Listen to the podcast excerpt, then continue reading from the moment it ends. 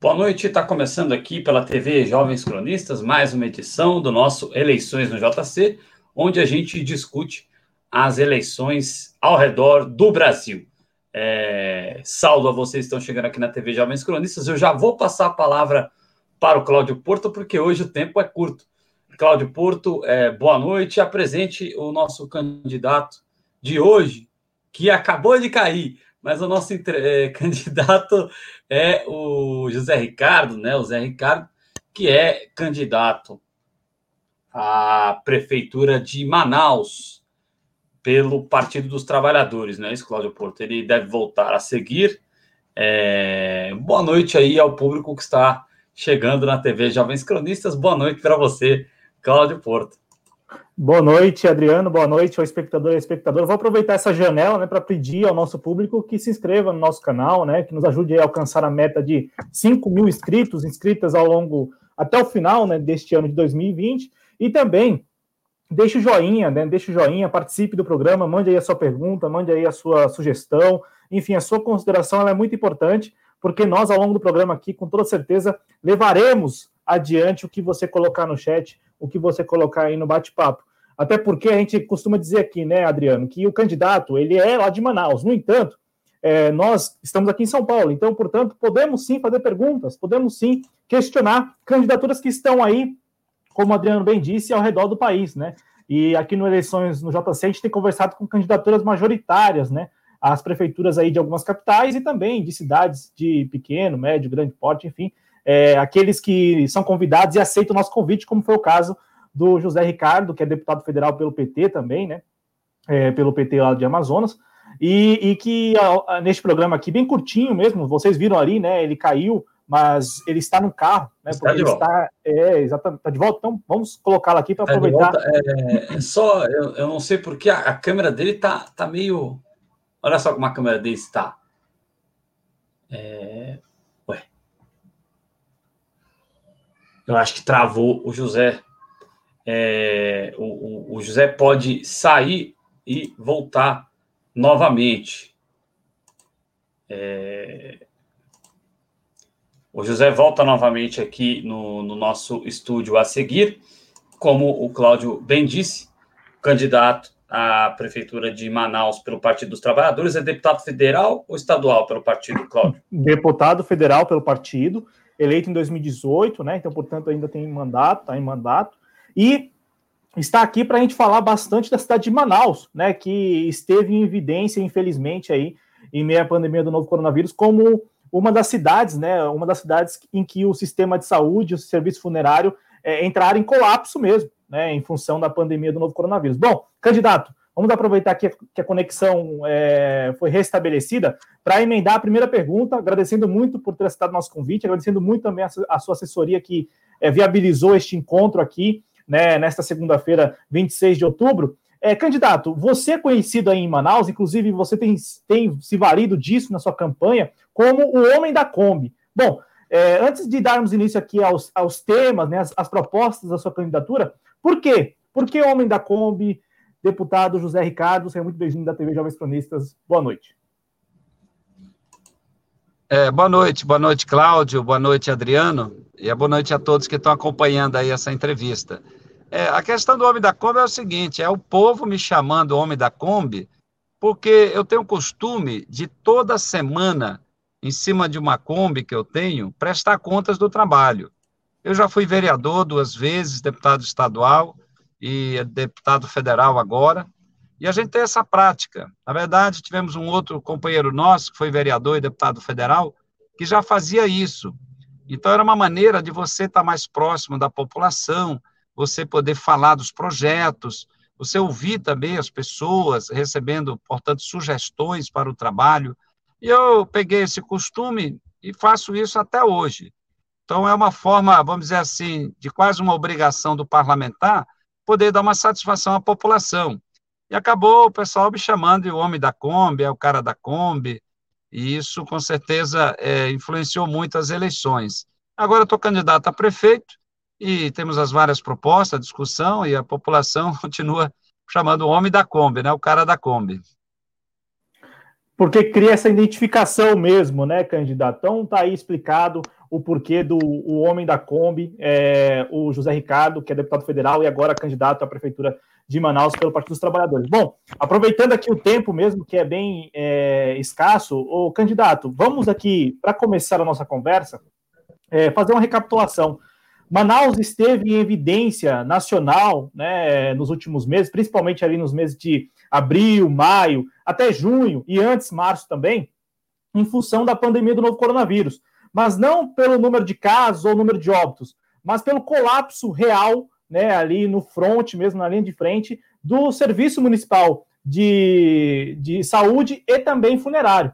É, quero ouvi-lo a respeito disso, né? De como o senhor, enquanto deputado federal também, acompanhou essa situação e, neste momento, é, o que a sua candidatura está propondo para evitar situações como a que ocorreu aí nos últimos meses, em função da pandemia, mas também muito porque o serviço público aí em Manaus nos parece sucateado há um bom tempo, né? É, exatamente. É uma grande preocupação é, em relação à pandemia do coronavírus ele mostrou a deficiência do sistema é, de saúde que nós temos em Manaus, né, mostrou aí a situação precária, não só no atendimento básico da prefeitura, mas principalmente dos hospitais. Com certeza, muitas mortes poderiam ter sido evitadas se tivesse uma estrutura melhor. E essa onda, ela está tendo uma segunda onda agora aqui em Manaus. Nós chegamos a ter no estado 157 mil casos e 4.446 mortes até a data de ontem. E a maior parte é de Manaus, nós temos 2.800 casos de Manaus e uma, o restante do interior do estado. E em menos de um mês, tivemos um aumento, se for comparar com o mês anterior, é, 400 mortes, 400 e poucas mortes a mais num período de um mês. Então, assim, é, lamentavelmente, nós tivemos é, a cidade sem uma estrutura de saúde, que aqui nós tivemos uma série de escândalos na, no sistema de saúde, com ex-secretários de saúde sendo presos, é, ex-governadores, tem uma série de pessoas ainda implicadas. Então, é, realmente, Manaus sofreu muito, a população, é, e hoje nós temos o único hospital que atende as vítimas do Covid, tem mais de 90% das UTIs estão lotadas além da rede privada, que também tem muita gente internada. Então, nós estamos numa situação muito difícil, porque o pessoal flexibilizou, a prefeitura não está trabalhando fortemente a orientação da população, e o governo do estado está, hoje, o governador, com seus bens suspensos, é, no meio da pandemia, eles ainda conseguiram implementar um esquema de superfaturamento de compras de respiradores. Então, é lamentável aí. Agora, mostra que nós precisamos fortalecer o sistema público de saúde, não há dúvida, porque não é o setor privado que vai cuidar da saúde da população. O setor privado ganhou muito dinheiro e continua ganhando muito dinheiro nesse momento aí da pandemia do coronavírus. O, o candidato, é, mas, mas concretamente, o que a sua candidatura está propondo para evitar? Para evitar que isso ocorra, até porque a gente sabe que o sucateamento é histórico.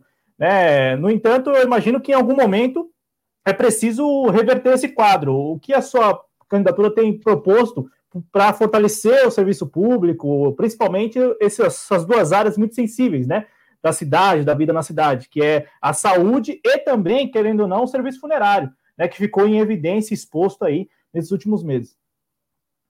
É, no caso específico aí da, da área da saúde, nós temos a necessidade de ampliar a atenção básica porque a prefeitura ela cuida da atenção básica, da parte preventiva. É, os hospitais são do Estado, então cabe aumentar a rede de atenção em relação às ações que podem ser desenvolvidas, porque aqui a lei, nesse momento, estamos no, na pandemia do coronavírus, mas nós temos muito caso de malária, de dengue, então nós temos que fazer um trabalho muito forte relacionado às ações de prevenção das endemias que nós temos aqui tradicionalmente na cidade de Manaus. A pandemia do coronavírus é uma, foi uma grande novidade, porque não tem cura e não tem vacina ainda. Esse é o grande diferencial. Só que as outras doenças continuam. Então, nós precisamos ampliar a rede básica, que hoje ela alcança apenas 53% da cidade. E Manaus é a sétima maior capital do país, tem mais de 2 milhões e 200 mil habitantes. Então, nós temos que estar paralelo às ações de orientação, de prevenção para evitar o coronavírus, e eu acho que temos que intensificar, porque nós não vamos ter a solução esse ano, portanto, na gestão do ano que vem, nós vamos ter que trabalhar mais fortemente a prevenção e a, questão de retorno a atividades, porque as escolas municipais, um terço delas são instalações precárias, alugadas, que não tem a mínima condição de crianças voltarem a estudar. Então, nós vamos ter que rever como é que vai ficar o ano escolar, o retorno às aulas e as ações de prevenção de saúde. Esse é vai ser o foco principal.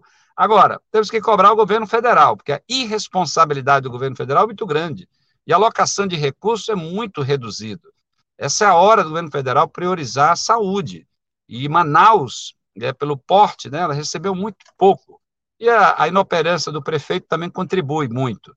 Então, nós precisamos de uma gestão que, que cuide da saúde, nesse caso, com campanhas muito fortes. Se você ligar a televisão hoje, você não vai encontrar campanha mais da prefeitura. Mas lá a despesa com publicidade, ela é campeã. Né? Gastou meio bilhão de reais nesses últimos anos. Então é hora de usar a verba publicitária para campanhas de orientação muito fortes junto à população para evitar mortes como nós estamos tendo atualmente.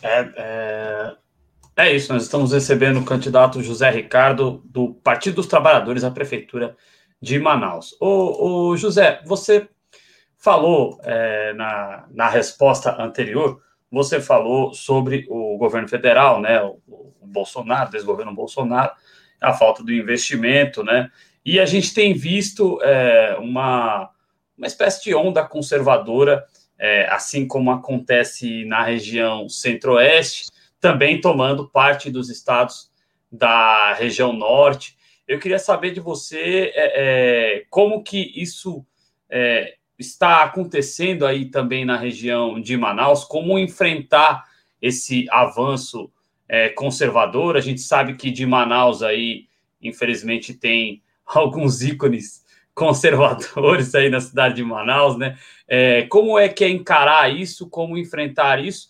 E, por outro lado, essa desvalorização do serviço público. Quarta-feira é o dia do servidor público e é, é poder conservador, né? é, significa o desestímulo ao serviço público, né? E desinvestimento, sucateamento dos serviços públicos. Eu queria saber o que você tem de ideia para o serviço público aí em Manaus e como é que tem sido é, encarar essa onda que já desde 2016 vem tomando conta do país e vem avançando. Pois é, realmente nós temos uma situação interessante, porque muitos servidores públicos votaram no governo Bolsonaro, votaram na eleição. E agora estão sendo as, vão ser as grandes vítimas, já estão sendo e vão ser ainda as grandes vítimas desse governo, com a reforma administrativa, onde querem acabar com a estabilidade, acabar com os concursos, com os planos de cargos e carreira, com as progressões, simplesmente enfraquecer o serviço público. E muita gente vai ficar desempregada. Nós já vimos privatizações, por exemplo, aqui na Amazônia, e no estado do Amazonas, todo o setor de energia foi privatizado, né, toda agora de petróleo, estão privatizando tudo, e todo mundo indo para a rua. Demissão geral de tudo que é funcionário mais antigo. Agora a Petrobras está sendo entregue praticamente toda aqui, a refinaria, gasoduto, a exploração primária lá de Urucu. Nós temos os Correios que está na porta, isso vai viabilizar uma série de atividades no interior do Estado. Então, o servidor público, ele vai ser vítima, como todo o povo brasileiro, desse desgoverno que nós temos. E a gestão, no caso municipal, nós vamos ter muitos problemas, porque teve cortes de todas as áreas. A economia está em frangalhos no Brasil e a arrecadação está comprometida. O ano que vem, é, segundo a Conferência, a Confederação Nacional dos Municípios, é, já há uma previsão de uma queda maior do que a atual desse ano da arrecadação dos municípios, seja de impostos próprios, né, da arrecadação própria, tributária, mas também das transferências estaduais e transferências federais. Então, nós vamos ter muita dificuldade. Então, os funcionários vão ser muito atingidos. No caso, aqui no Estado, o salário todo mundo está congelado. Nós vamos começar a ver situações de várias categorias, começando com os professores, que é uma categoria que a gente está acompanhando há muito tempo como parlamentar.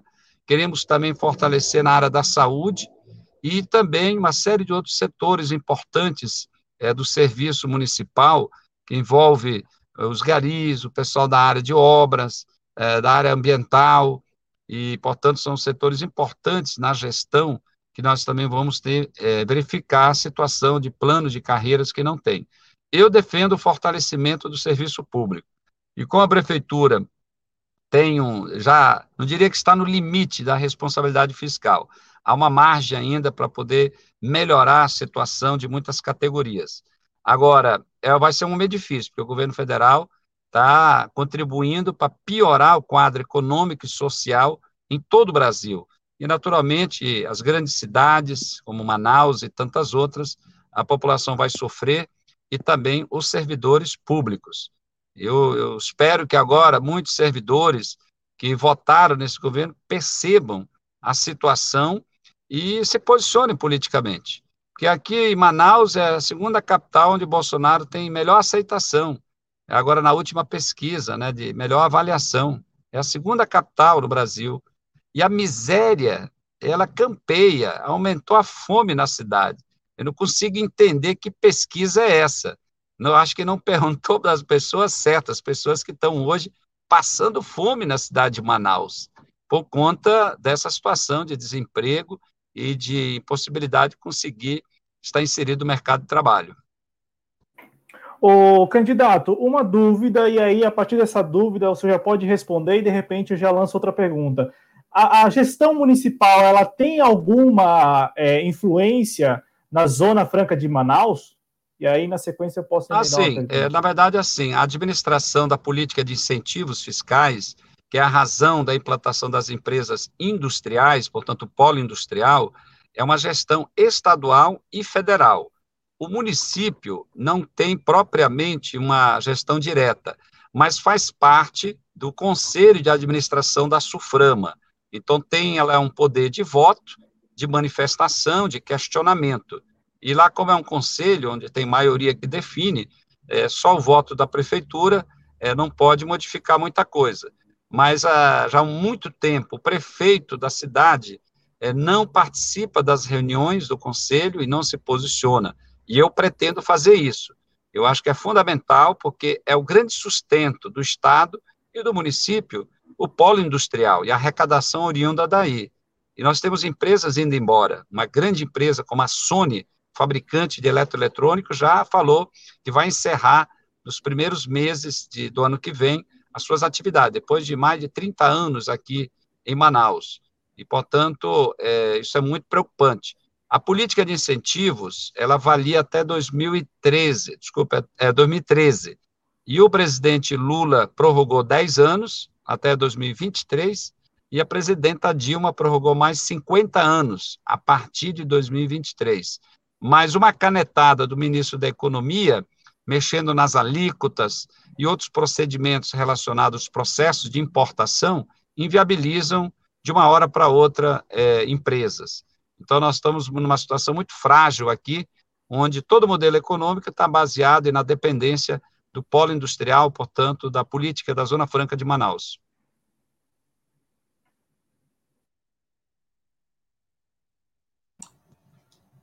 Cláudio, pode prosseguir, fica à vontade. Cláudio. Bom, então já vou aproveitar que o tempo é escasso, como a gente já falou, né? O candidato tem aí uma Sim. agenda logo em seguida. A, a, bem da verdade, vamos lembrar aqui, né? Lá em Manaus ainda é, vai dar 7 horas da noite, né? Aqui em São Paulo, o horário de Brasília é já quase 8 horas da noite. Candidato, é, partindo desse ponto da Zona Franca de Manaus, é, até porque a gente sabe que é, são muitas as carências, né? Do, do povo manauara, das, das demandas mesmo reais aí é, quero quero ouvi-lo sobre as propostas, sobre as propostas aí em algumas áreas. Vamos lá, vamos fazer um combo aqui. Na área de transportes, uma vez que o senhor já está aí num carro, então imagino é, que deva ser bem difícil o deslocamento né, em Manaus. Eu já li, inclusive, artigos aí da imprensa local falando, questionando da qualidade mesmo, inclusive o usuário às vezes opta por um transporte privado, né? Portanto, um Uber da vida, um táxi, do que o transporte coletivo.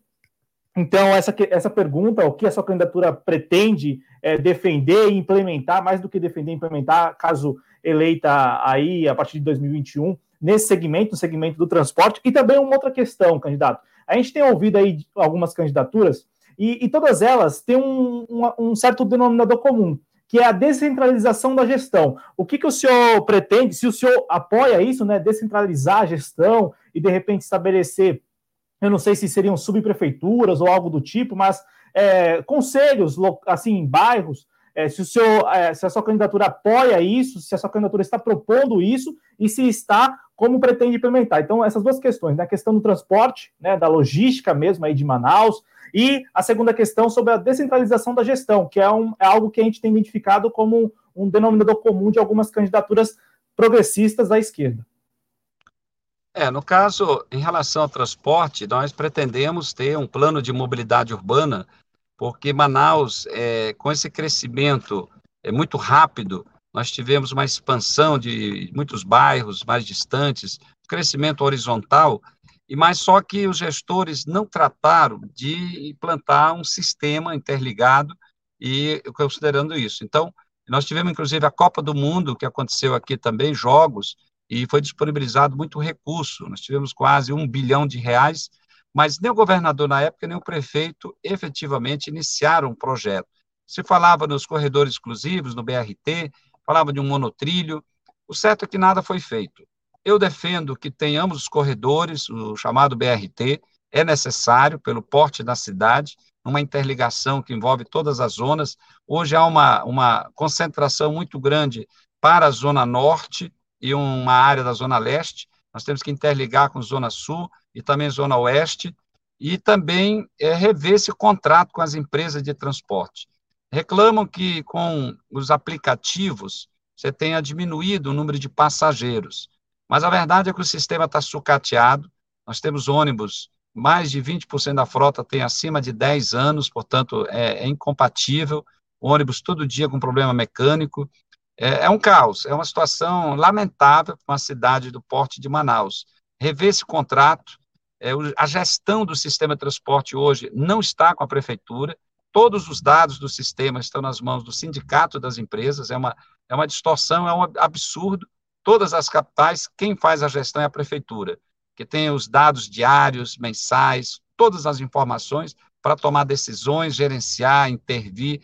Isso não acontece aqui. Vamos ter que fazer isso. O gerenciamento efetivo, investir numa tecnologia de controle adequado, mas também pensarmos já no futuro, porque os estudos que fizemos com especialistas mostram também a possibilidade de pensarmos no futuro no VLT, no veículo leve sob trilho. Mas, por hora, nós vamos buscar recursos, porque ah, o recurso para investimento da prefeitura é muito limitado. Então, eu vou criar uma agência de desenvolvimento municipal que basicamente vai ter uma função de elaborar projetos em busca de recursos nacionais e estrangeiros para investir na mobilidade, no saneamento e também projetos para atração de empresas para realizar investimentos, se implantar em Manaus, aproveitar não só a política de incentivos, mas as possibilidades em setores como turismo, que há um, há um potencial muito grande aqui em Manaus, e como prefeitura nós pretendemos atrair empreendimentos nessa área para se instalar em Manaus. Mas tem que melhorar o sistema de transporte. Não vamos ter uma cidade turística de um nível mais elevado que precisamos, se não melhorar o sistema de transporte coletivo. Então, com certeza vai ser uma prioridade. E quanto à gestão administrativa, claro, é, muitas candidaturas falam de dividir a cidade em regiões administrativas, em subprefeituras, é, eu também defendo que tenha, não necessariamente para você criar estruturas onde vai exigir muitos cargos, e isso acaba depois sendo mais um espaço de loteamentos, mas sim, numa gestão bem organizada, nós temos que definir é, ações que estejam bem claras e, e dê rapidez nas ações da prefeitura é, para os bairros, e aí nós, a Manaus já está dividido em, em várias regiões, então, você ter uma gestão em alguns setores que possam atender mais rapidamente as demandas é, da, da, das pessoas, dos moradores em cada bairro. Porque a ideia é ter uma gestão muito forte para dentro dos bairros. A solução rápida de coisas comuns, né, de ruas, de manutenções e serviços como iluminação, etc., e limpeza, principalmente. Queremos implantar, inclusive, a coleta seletiva como uma forma de reduzir o custo da prefeitura na, eh, no recolhimento do resíduo sólido e também para poder gerar mais, mais renda dentro das, dos próprios bairros e dessas áreas administrativas. Então, sim, eu sou economista, então a gente está o tempo todo olhando os números e vendo as possibilidades da gente fazer muito mais com um pouco a limitação do recurso e do orçamento que a prefeitura tem, que é em torno de 6 bilhões de reais. Perfeito. Candidato, a minha última pergunta aqui da, no, da nossa parte, né, até para te liberar aí para a sua próxima agenda, é, como falamos mais de uma vez neste programa, o senhor é deputado federal né, e hoje está aí entre os 11 candidatos à Prefeitura de Manaus. Né, dos 11, apenas três são partidos identificados com o campo da esquerda. Né? Você tem uma candidatura do PCdoB, uma candidatura do PSTU e a candidatura do Partido dos Trabalhadores.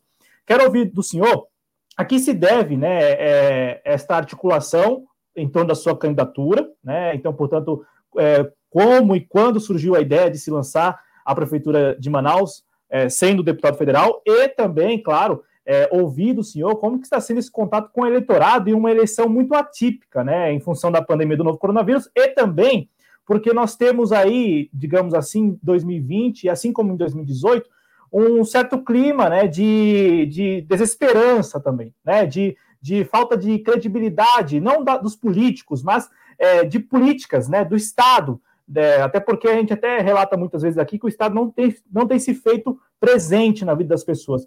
Então, assim, essas duas questões, né? Como que se deu essa articulação para sua candidatura e também como que está sendo o contato com o eleitorado, né? O eleitorado tem te escutado, tem aberto ali espaço para que você possa é, ali oferecer as suas propostas, apresentar as suas ideias? Então, é, a gente, a nossa decisão de ser candidato, ela está tá bem relacionada ao fato de já ter sido candidato em 2016 a prefeito, tivemos um bom resultado, ficamos em terceiro lugar no empate técnico. Também aqui teve uma eleição para governador, porque o governador foi caçado, né, por esquemas aí é, eleitorais, e eu participei da eleição, eu fui o segundo mais votado na capital. E para a eleição para deputado federal, eu fui o mais votado do estado e, naturalmente, o mais votado também na capital. Então, é, a, a indicação do meu nome no partido foi em função disso do potencial eleitoral que teria e da possibilidade de a gente discutir projetos, propostas, para ter uma nova forma de gestão da cidade de Manaus, com mais transparência, pressão de contas. A gente quer fortalecer uma controladoria para poder é, trabalhar melhor o controle dos gastos, mas também os instrumentos de participação da população e de prestação de contas né, junto à população. É, também nós temos aqui é, o Bolsonaro, o governo, não, tem umas candidaturas, mas elas não estão muito bem. Então, aqui, o fenômeno Bolsonaro para a eleição municipal não deve prevalecer. Quem é que está melhor nas pesquisas e tal? São candidaturas dos grupos políticos tradicionais aqui do Estado. É, o grupo político principal está 38 anos no poder. E toda eleição municipal eles se dividem para ter duas, três, nesse caso tem quatro candidaturas do mesmo grupo político. A mesma turma dos escândalos, dos esquemas históricos de desvio de dinheiro, de corrupção, essa turma.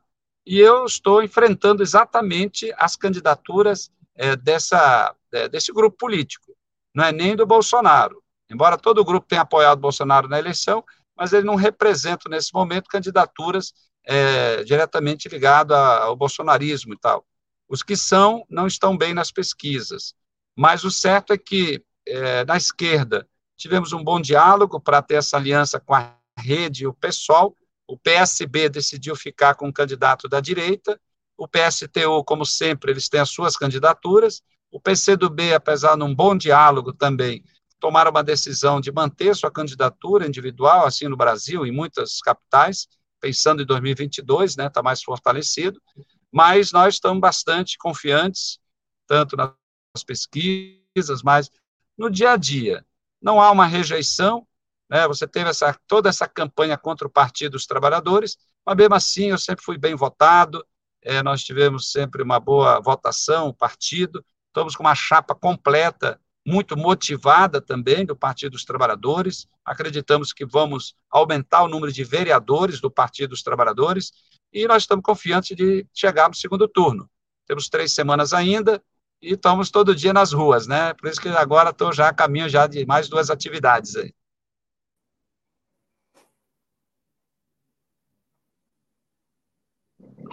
Olha o Mick, Adriano. Obrigado, Cláudio. José Ricardo representa o Partido dos Trabalhadores na chapa é, concorrendo à Prefeitura de Manaus. José, fica à vontade para fazer as suas considerações finais, agradecendo bastante aí é, você ter aceito o convite para conversar conosco e com o público da TV Jovens Cronistas. Ah, legal. Obrigado, Adriano. Obrigado, Cláudio. Obrigado aí pela oportunidade de a gente poder conversar com vocês e todas as pessoas que acompanham aí os jovens cronistas e o trabalho de vocês. É, da minha parte, claro, estamos aqui para pedir apoio, pedir voto, né, para todos aqui em Manaus que estiverem acompanhando. Nós continuamos insistindo que Manaus precisamos de uma gestão com mais transparência e esse gesto, esse gesto é a coisa mais simbólica de estar em cima da Kombi, né, o homem da Kombi, de prestar contas, é o que a gente quer levar também para a prefeitura, né? É levar essa prestação de conta que é necessário para a população começar a ver é, o que está sendo feito com o dinheiro, com esses recursos públicos. Eu sempre trabalhei no debate sobre orçamento, sempre fui o parlamentar que mais apresentava emendas ao orçamento discutidas com a sociedade. Então, agora, como prefeito, queremos discutir de novo o orçamento, implantando orçamento participativo aqui em Manaus. Então, agradeço e peço voto. Esse ano é o Zé 13, é o Zé Ricardo, e é o homem da Kombi. Valeu, pessoal. Obrigado. Obrigado, é, agradecendo mais uma vez ao candidato e desejando, como sempre, saúde a todos, que é o que interessa nesse momento. Saúde e votem bem, né? Você tem aí em Manaus uma opção, é, o candidato do Partido dos Trabalhadores, José Ricardo, é, representa é, com o número 13 o Partido dos Trabalhadores nessa eleição. Muito obrigado, Cláudio, muito obrigado, José, e a todos, uma boa noite a todos.